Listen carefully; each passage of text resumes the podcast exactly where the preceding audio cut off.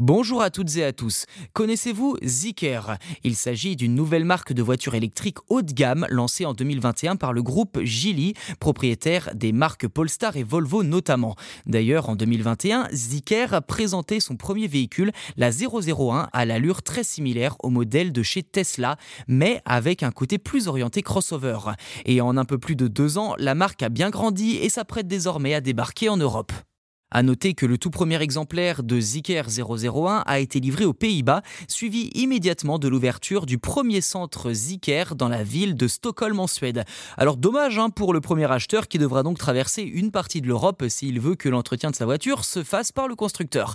Enfin, pas pour longtemps puisque l'entreprise compte aussi s'installer à Amsterdam, ce qui sera plus pratique. Bref, une stratégie commune à d'autres marques comme Xipeng ou NIO qui ont eux aussi attaqué le marché européen en provenance de Chine en s'implantant dans les pays nordiques.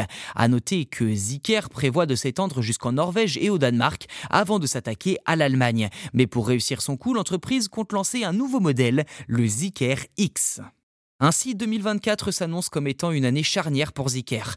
Afin d'assurer ses arrières, la marque prévoit de lancer une berline à placer en face de la Tesla Model 3, la Zeekr 007. Alors on passera sur le côté original du nom, mais en tout cas, elle arrive. Pour le moment, la France ne semble pas faire partie de ses priorités, Zeekr souhaitant se concentrer sur les marchés considérés comme plus réceptifs aux véhicules haut de gamme.